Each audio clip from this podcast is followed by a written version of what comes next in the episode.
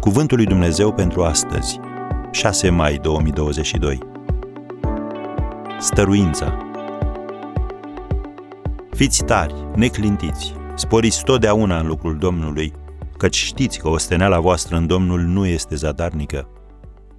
1 Corinteni, capitolul 15, versetul 58. Una dintre temele predominante din Biblie este stăruința. Apostolul Pavel scria Corintenilor, cum am auzit, de aceea, prea iubiții mei frați, fiți tari, neclintiți, sporiți totdeauna în lucrul Domnului, căci știți că osteneala voastră în Domnul nu este zadarnică. În Galaten, la capitolul 6, versetul 9, el îl scrie din nou, să nu obosim în facerea binelui, căci la vremea potrivită vom secera, dacă nu vom cădea de oboseală. Și apostolul Iacov adaugă, în epistola sa, capitolul 1, versetul 12, Ferice de cel ce rabdă ispita, căci după ce a fost găsit bun, va primi cununa vieții pe care a făgăduit-o Dumnezeu celor ce-L iubesc. Am încheiat citatul.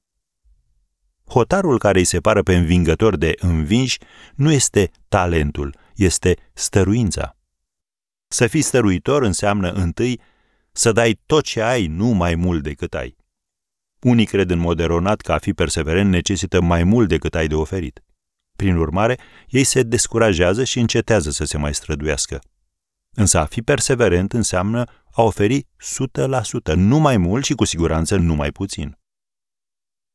Să fii stăruitor înseamnă, în al doilea rând, să lucrezi cu hotărâre în loc să-ți accepti soarta.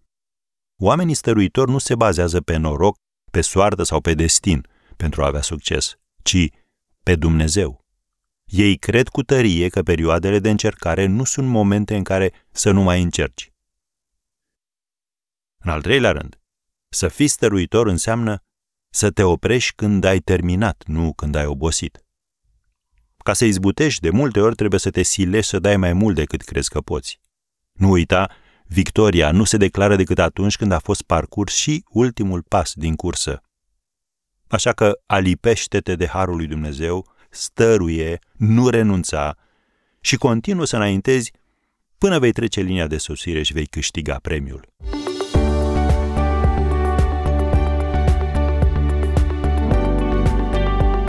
Ați ascultat Cuvântul lui Dumnezeu pentru astăzi, rubrica realizată în colaborare cu Fundația SER România.